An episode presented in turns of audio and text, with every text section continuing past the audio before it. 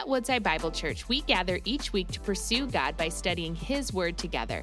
As we kick off the new year, we invite you to tune into our current series, The Forgotten Virtue Learning to Love Again, where we'll discover how God defines love, Christ personifies love, and the Spirit empowers us to love one another.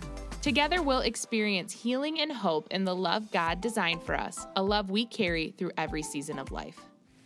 Well, good morning, Woodside. How are you today? Good to see you. My name is Jim. I'm the campus pastor here at Lake Orion. And um, man, if you just take a moment for a second, look around. There's a lot of people here.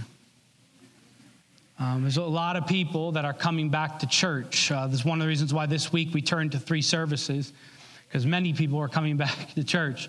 Uh, those of you in Overflow, there's a bunch of people in Overflow who were not allowed to come into service because we were full. Thank you. Uh, you're with us here, even though you're on the other side of the wall. We love you. We're all worshiping together. If you join us online, I only say that because one of the reasons why we moved to three services so we wouldn't have to turn people away into overflow in other areas. And so I know today's a Super Bowl, so we want to get home and get ready and all that kind of stuff. Uh, but man, again, I'll just make another ask of if you're a person that calls this place home, if you're a visitor, you can tune me out. If you're a place that calls us home, man, I just want to ask and compel you if you'd be willing to go to the nine o'clock service or the 12 o'clock service that's coming next. It's the winter time. We're not running outside to go outside or whatever. So come to 12 o'clock. My family will be there. I'd love to have you. Um, this service is going to be the service that keeps getting more and more full. And when, even downstairs, we had to turn about 20 or 30 kids away because our rooms were at capacity uh, for where we are. So I just want to, again, make a, uh, anyone who calls this place home, you're a member or a tender here, uh, if you consider, we have room in the 9 o'clock. It was pretty full, but it wasn't like this. The 12 o'clock will for sure have uh, space. So in the future days, uh, man, I would compel you, if you're willing, to come to one of those services. Just so, man, if a visitor's here, this is their first time here, we want them to be able to be here, not another room, uh, with us worshiping together. So that's just me, my pastoral ask of you uh, that I call this place home. And then on to more uh, important things. Um, you guys ready to watch the Super Bowl tonight? Okay. Guess nobody's watching the Super Bowl. Uh, but I know you are. So uh, let's real quick, we got to get this out of the way. Nothing like causing a quick division in the church. Um, who here is, is rooting for and thinks the GOAT is going to win? Tom Brady. 11 more people in the first service. All right, it's good. Uh, what about the future GOAT of the NFL, uh, Kansas City? Any Mahomes? Okay. Okay, there's like a bunch of people like, I don't care. You're wasting my time, Jim. Let's move on. Sounds good. Well, we'll see tonight. Hopefully, you're going to have a good night with friends or family, or you're uh, just enjoying uh, tonight. It'll be good, whether you like football or not. If you want to turn uh, 1 John chapter 5, that's where we're going to be this morning. We're finishing a series that we've been walking through in 1 John, a forgotten virtue, learning to love again, learning what God expects from us in loving Him, but not only loving Him, but also loving people around us and how God has called us as followers of Jesus to do just that. And as I was preparing for today, thinking about the text, looking at it, praying about it, um, I looked and was reminded, as I keep being reminded about, uh, over the last year, there have been lots of things uh, that have happened. Uh, there's a lot of disruptions that have happened in our lives. One of them is even in this room. There's been a disruption of the way that we do church. Uh, there's been a disruption of a time where we didn't gather as a church. There's disruptions, and, man, uh, how many people can't wait to go to a concert again? Like, yeah, I, I can't wait. It's going to be great. I mean, kids sports schools all these different things uh, were kind of like put on hold restaurants all this kind of stuff. There's lots of disruptions in our lives and man every area of the world was affected. Whether sometimes it was for them for the good or for the worse everybody was affected. But as i thought about there's one area thinking about our topic today there's one area that the virus covid-19 never touched i mean it didn't it didn't inhibit it from happening whatsoever it didn't keep it from happening at all. You know what that was? Babies being born. Like, honestly, you think about it, there was no babies that were like, hey, you know what, I'm gonna stay in the womb a week longer, a week later because of COVID 19. When a baby is going to be born, it's so powerful, it doesn't matter what is happening around it, it is going to be born. And it happens at the time that is perfect for that child to be born. I was thinking about that as you as you watch. I know a lot of people have had babies during this experience, what we've been experiencing. And it reminded me even about what we're looking at today because when you look at, similarly, the Spirit of God, what we're looking at today is we as followers of Jesus are called reborn. We have a new birth that is in Christ. And there is no thing or obstacle or whatever it may be that hinders when the Spirit of God regenerates the heart of a man or woman and they become alive in Christ and are newborn, created new creatures in the name of God. There's nothing that hinders it. You read John chapter 3, the only place where we hear the story of Jesus and Nicodemus. He says, You know what? You must be born again, and the Spirit of God will move. You don't even know how it's going to move, but it's going to move. You won't be able to see it, but you'll be able to see the effects of it like the wind. But He moves, and when He moves, there's nothing that is going to change that. The reality of the new birth is something that's fundamental to the Apostle John in all of his theology. I mean, look at the Gospel of John, you look at the first letter of John, what we've been looking at. And then over and over again, he talks about the new birth. Over the last month, we've looked at a lot of different topics and how the new birth uh, in Christ, when we're born of God, we, we are people that do righteousness. Uh, sin no longer defines us if we're born of God. We, we love the heart of God, we love God's people, all these different things over and over again the Apostle John is talking about our new birth and how we've been reborn. And John, uh, not like we do, defines people much differently, maybe, than we do. Whereas many times we, as people, we define people by, man, based on education, ideologies that they subscribe to, whatever it may be. But for John, there's a defining factor for him people that have been reborn and are born of the light and then people that have not been reborn, that are born in darkness, that they are still in the darkness, they are not children of God. That's what it is for the Apostle John. And when you look at him, man, there's, there's people that have been reborn and they're now a part of this family of God as he defines it in First John. And that's what we're going to see today is that new birth makes you a child of God. That's what happens when you become a child of God and you are reborn into the kingdom of God. And because new birth is actually spiritual, it's hard. We can't just look out on a crowd like this and say, man, you are reborn, you're reborn. Now, you could, all of those out there, you can't just look out and be like, man, everybody out here, all my bald brothers, man, that's the marker of faith. Amen? Yeah, absolutely. No, you can't look at people in some external defining factor that shows that they are actually a child of God because of the way that they look or the clothes they wear or whatever it be. So, man, can we not know if we are a child of God, if we've been reborn, or if someone else has? I don't think that's true. I think we can. We can know, just like a baby when it's born. You know that it's alive because it begins to cry, it's moving, it's breathing. There's signs of life in a child.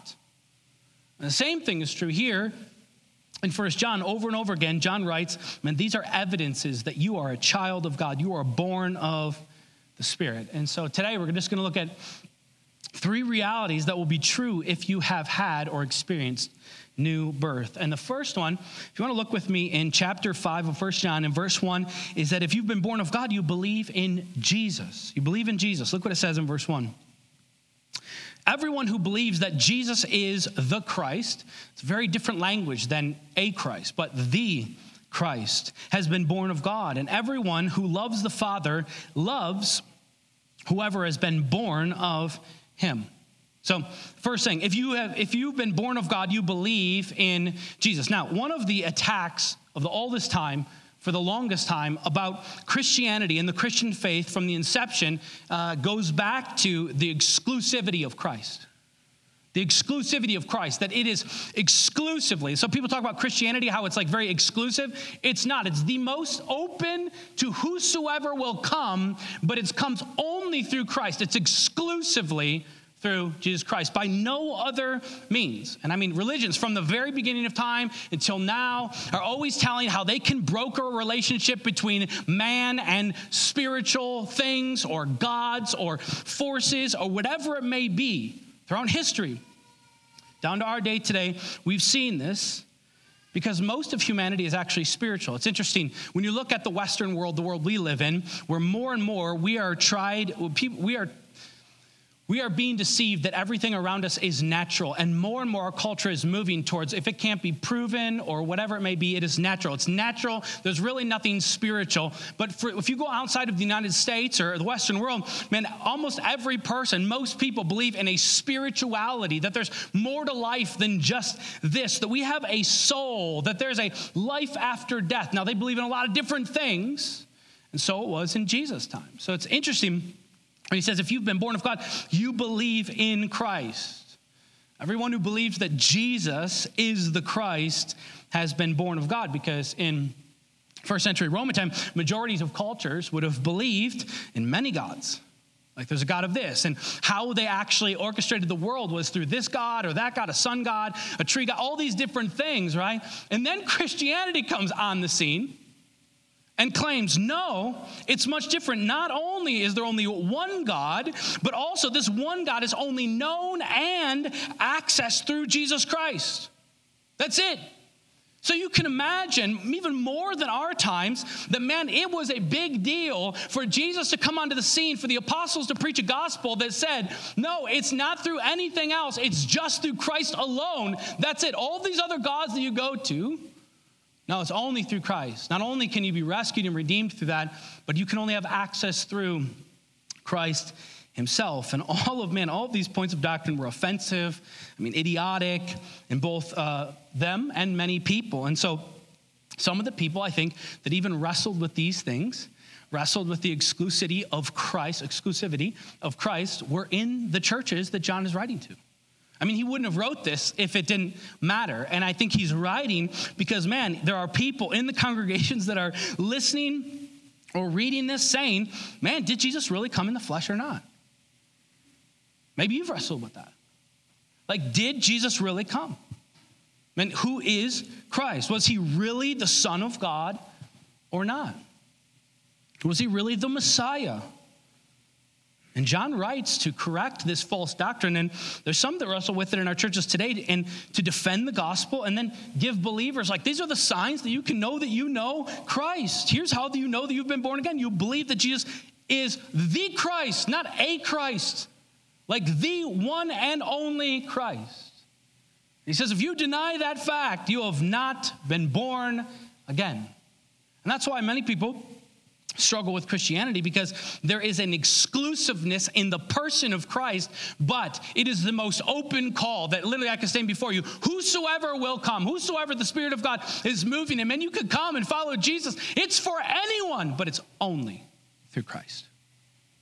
May we be reminded of that's why when we come into this room, we sing about Jesus.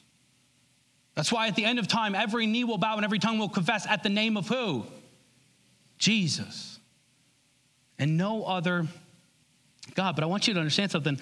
Man, if you fully embrace the Christ, the one I've been describing, the one who's from the beginning and has fellowship with the Father and came in the flesh and cleanses us by his blood and forgives us from all unrighteousness when we confess it and advocates for us before the Father and takes away our sin and has no sin in himself and destroys the works of the devil and laid down his life for us and is greater than the one who is in the world and is the Savior of the world and came by water and blood and gives us an understanding and is the true God and eternal life and will appear again. If you fully embrace him, then you should be floored. I mean, you should be ecstatic if you believe all of what I just said, because here's why because there's nothing natural or obvious about what you believe. I mean, just for a moment, like go to someone at work and be like, "Yeah, I believe in God. He's always existed. That's hard enough to understand, understand as it is. And on top of that, He created us, but we were broken. We sinned, and because of that, we messed up. But He still loved us enough that He actually sent His Son, His only Son, to come after us. And somehow He put Himself in human flesh. He was born of a virgin. Then, thirty some years later, He put Himself on a cross. He died of His own will, not taken from Him. Then three days later, He rose from the grave. Now He's in heaven. One day He's coming back. He's going to be riding a horse with a sword coming out of His mouth, and they'll be like, You are crazy. You are nuts. But praise God, that is what I believe. Amen. Praise God. That's what the Spirit of God, you only believe that if the Spirit of God has done something in your heart and soul. you only believe that, that the Spirit of God has come alive in you and made you reborn in His name. That's why I come into this room and we celebrate. That's why I sing. That we, we have much to praise. Like, that I have a lot to be thankful for. It's not just some small thing that God renewed my heart and soul through Christ. It's a big deal. And that's why I don't come in this room. I, th- I think many times the world looks at Christianity and they're like, you believe that craziness, but I don't know if you even believe it. They come into this room and we're like, yeah, you're a living hope. When are they going to be done with this stupid song so I can move on to the preaching? Uh, uh, no. That's why we're like, You are my living hope, Jesus, because I believe you rose from the grave. And that is the most unnatural belief that I could have. And the only way I have it is because you renewed my heart and my soul. Because it's through Christ. And when it's through Christ, unbelievable things happen. Man, there's many versions of Jesus to offer. If the version of Jesus that you have experienced or placed your heart in does not give credence to all of the things I've explained here, you might be believing, might be believing in a Jesus that is not of Scripture. Because this is Christ, the Christ, not a Christ, the Christ. Well, there's a second reality that those who've been born of God, they will love God's children. This is where it gets interesting, I'll tell you, because it involves other people. And when, when my faith involves other people, that's where it gets sticky, because those people are messed up and I'm not, right? Well, that's what we think. If you've been born of God, that's our second point. You love God's children. Uh, in verses two and three, we see this. Now, this is the same point related to the first point. In the English translation, it kind of goofs us up a little bit with the relationship between these two statements. Let me read this again. Everyone who believes that Jesus is the Christ has been born of God, excuse me, and everyone who loves the Father loves whoever has been born of him. So let me give you a little bit more little translation. Everyone who believes that Jesus is the Christ has been begotten by God, and everyone who loves the begetter loves also the ones you've who've been begotten by him. That was troubling for me. There's a key word here that ties these two together, in the statement. It's the word begetting. We don't use this word too much now, right? It's not like I look at Sarah and be like, I beget you. It's just odd, right? No, but here's the thing. Uh, think about it this way. This is what John's saying. If you believe in Jesus Christ and God gave you new birth, and that new birth puts you in the family of God, which is going to make you love the father of the family. And if you love the father of the family, you're going to love the family. It's simple concept, but it's spiritually profound. That if you love the father, you've been reborn. But you must, you must love the father's family. I'll say it this way with my kids, right? I'm a father to Addison, my oldest. So I'm a decent father, so she loves me. And she loves me because I'm her father, but I also love Em and Paisley because I'm their dad, right? And because Addie loves me, she knows that I love Emma and Paisley, so she loves Emma and Paisley as well, simply because they're my children and she's my child and they're my children, right? Because they're in the same family. Now, wonder if Addison comes to me one day. She says, Well, I love you, Dad, but I hate Emma and Paisley. I can't say that's never happened before. Because, right, I would say, no, that doesn't work. You're both my children. All of you are my children. And I love, any love that you have for me must flow out of you also to your sisters, right? Because John's been saying, even in chapter 4 and verse 20, if anyone loves God and hates his brother, he's actually a liar. So there's a connection between these two statements in chapter 5 and verse 1. If you believe in Jesus, God gave you a new birth, and a new birth puts you in the family of God, which is going to make you love the father of the family. And if you love the father of the family, you have to love the family. Think about it this way it's interesting. So, before I go there, just think about that for a minute. Do you love the family of God? One of the reasons I like to come to church is this. I don't, I don't, never mind. I don't love coming to church so I can sneak in the back of the church and sit in the back so the pastor can give me some form of encouraging word and I can leave better for the rest of the week. I love coming to church because I love you. I love this. I feel something powerful when the Spirit of God is in a room with people who all believe in the same Jesus and are shouting his name. Because I love the family. I love the family of God. And, and, and John says, if you've been born of the family, you will love the family. Man, just ask you this morning, real quick do you love God's people? There's some caveats. Do you love God's people regardless of skin color? Regardless of deep held political opinions that are opposite of yours? Of cultural differences? Do you love the family? Because I can tell you, man, the, the the church of the ages that we will spend most of our time with, this is just a small fraction of eternity, will be multi ethnic, multicultural, all joined together under the banner of Christ's multi differences of opinions on this earth. Gathered under the banner of Jesus. So think, think about it this way for a moment. Maybe I can make it more real for you and us.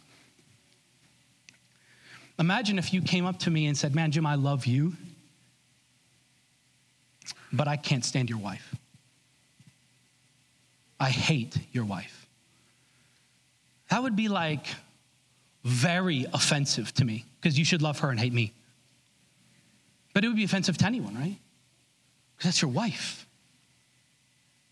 There are so many believers in this season, in this time.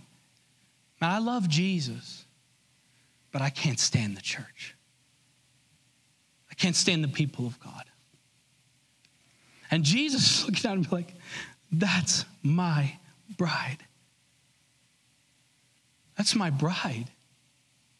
I've had a number of conversations with people, and I'll just be straight with you because I try my best to be.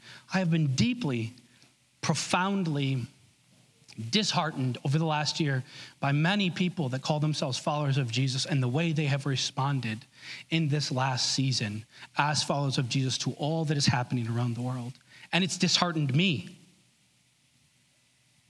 And I've had conversations with people, a number of people, even before all of this, when I was a college pastor, many young people would come in and say, Jim, I love Jesus, but I hate the church. I hate organized people of religion. And I'd always go back to the fact you can't love Jesus and hate his bride. You can't.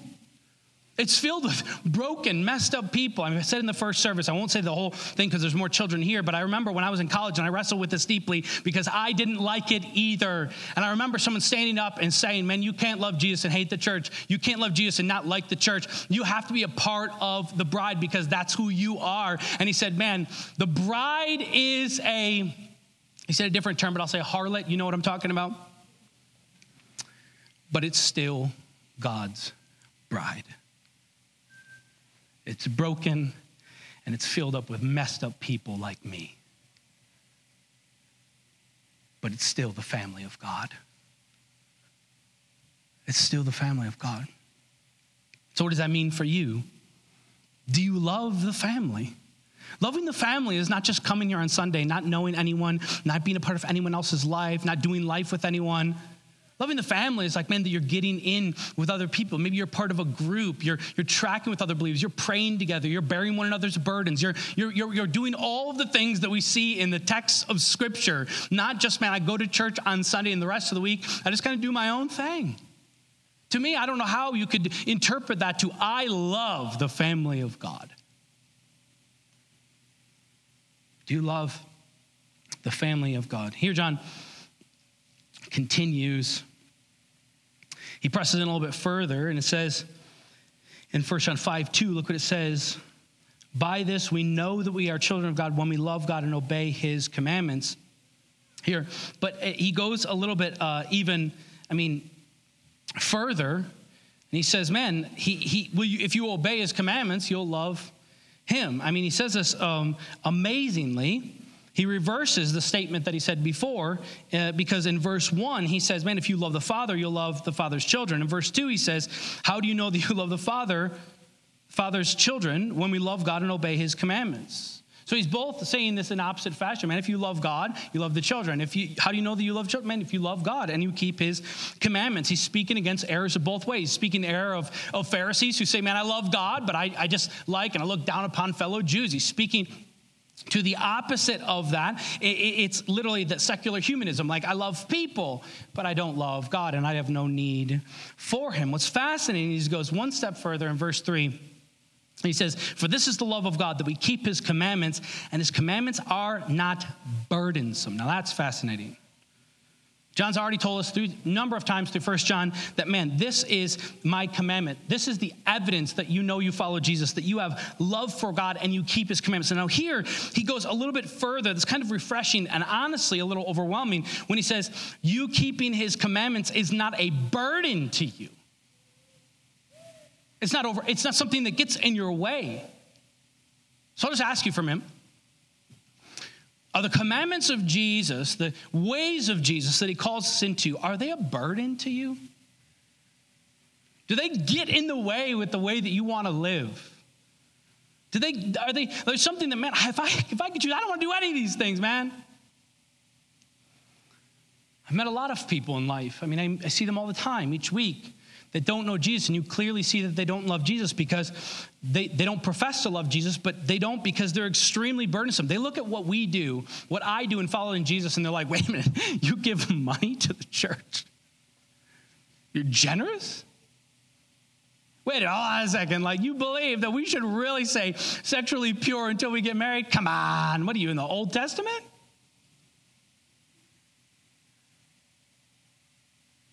There's, there's a lot of people, even in followers of Jesus, that find these things burdensome.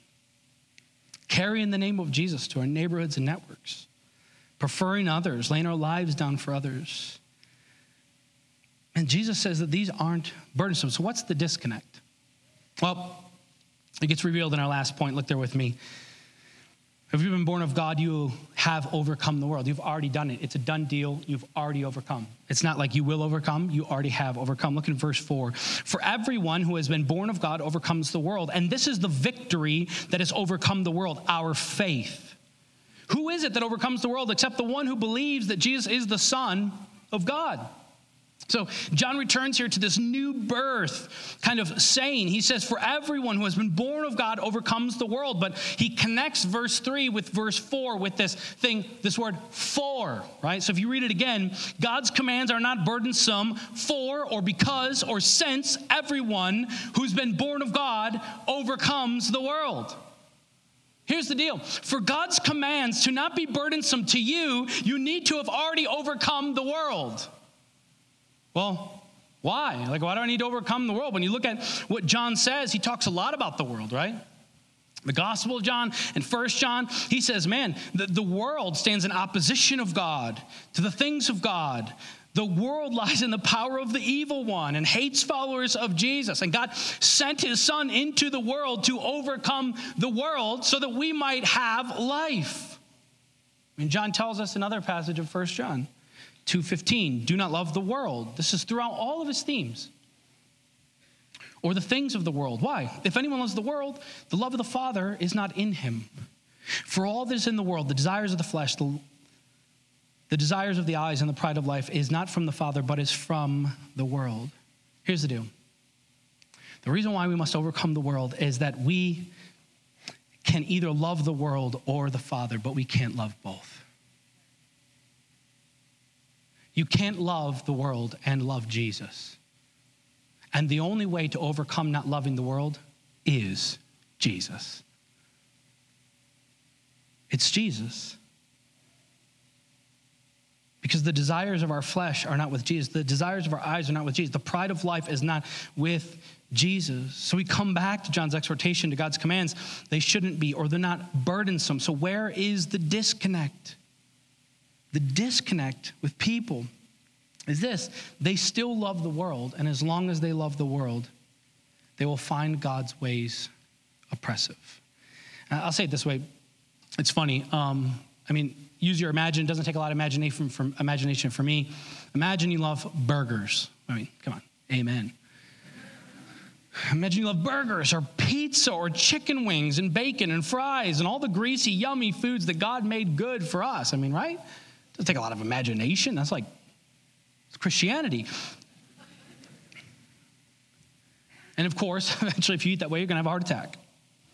So here I am in the hospital recovering, and this impossible person, the nurse, comes in and says, Doctor's orders, you can only eat soup, salad, and very small portions of meat.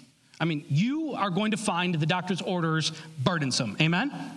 I am. I'm going to be overwhelmed. Why, though?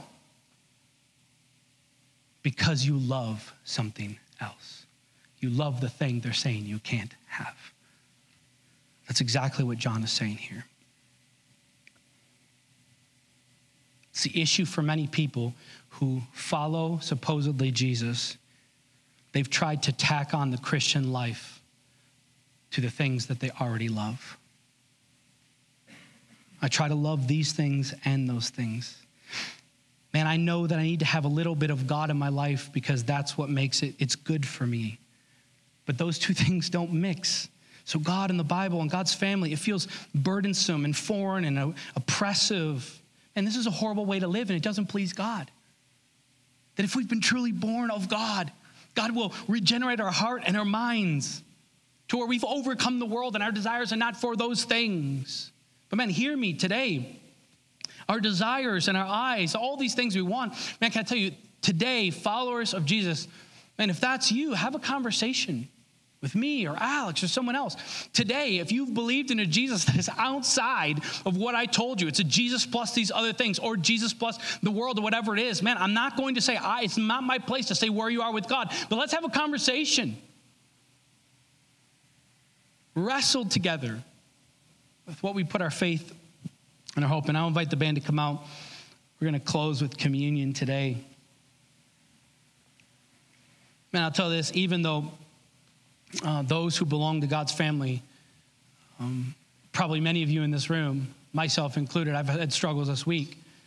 We struggle, we still struggle with sin. I want to make sure you know that. Like, it's not like you become, you're, you're a new creation in Christ Jesus. So no longer do you struggle with sin whatsoever. You're perfect and whatever. That's not in the scriptures. No, we struggle.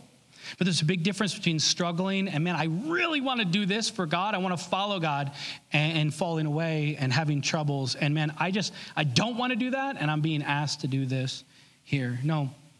What's be- beautiful about what John says earlier in the beginning of First John, he says this if we confess our sins, He's faithful and just to forgive us our sins and cleanse us from all unrighteousness.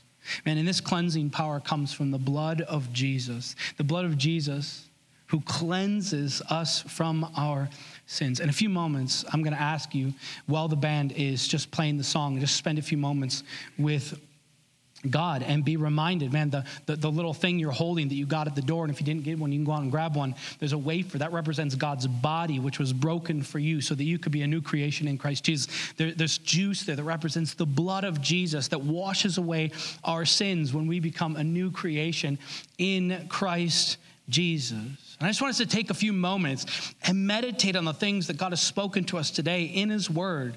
And maybe you need to take a few moments while the band plays and just says, man, confess. Maybe there's a few moments where you just need to take a few moments and just confess before the Lord and be like, man, God, I've been living for the desires of my heart, my flesh, my eyes, and my own self. God, and I want to confess that to you and I want to repent of that today. God, forgive me of that. You died that I didn't have to live that way.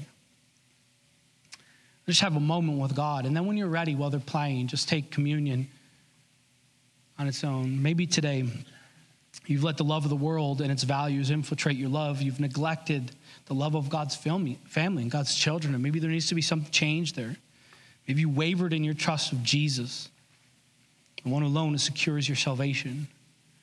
No matter what it is today, there's grace with Jesus, which is awesome.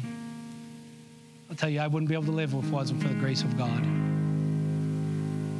Because in my heart of hearts, if you saw my heart of hearts many times, I don't look like a regenerate Christian. I am broken, I'm overwhelmed, I'm sinful, I like the desires of my own heart.